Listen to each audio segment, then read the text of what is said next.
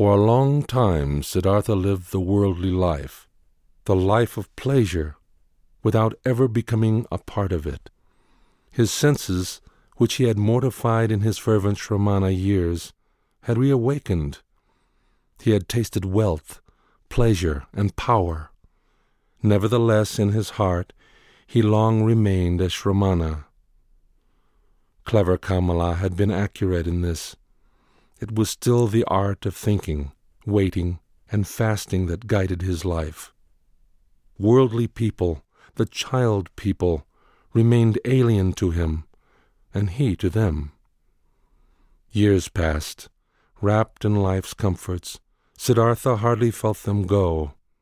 He had become rich. He had long possessed his own house and servants, as well as a garden on the city's edge, on the river.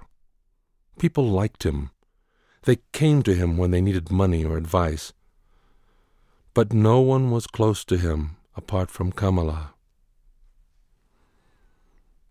The sublime, brilliant wakefulness he had once known, in the prime of his youth, in the days following Gotama's discourse, following the separation from Govinda, that taut expectancy, that proud independence beyond learning and doctrine, that adaptable readiness to bear the divine voice in his own heart, had gradually become a memory, something transient.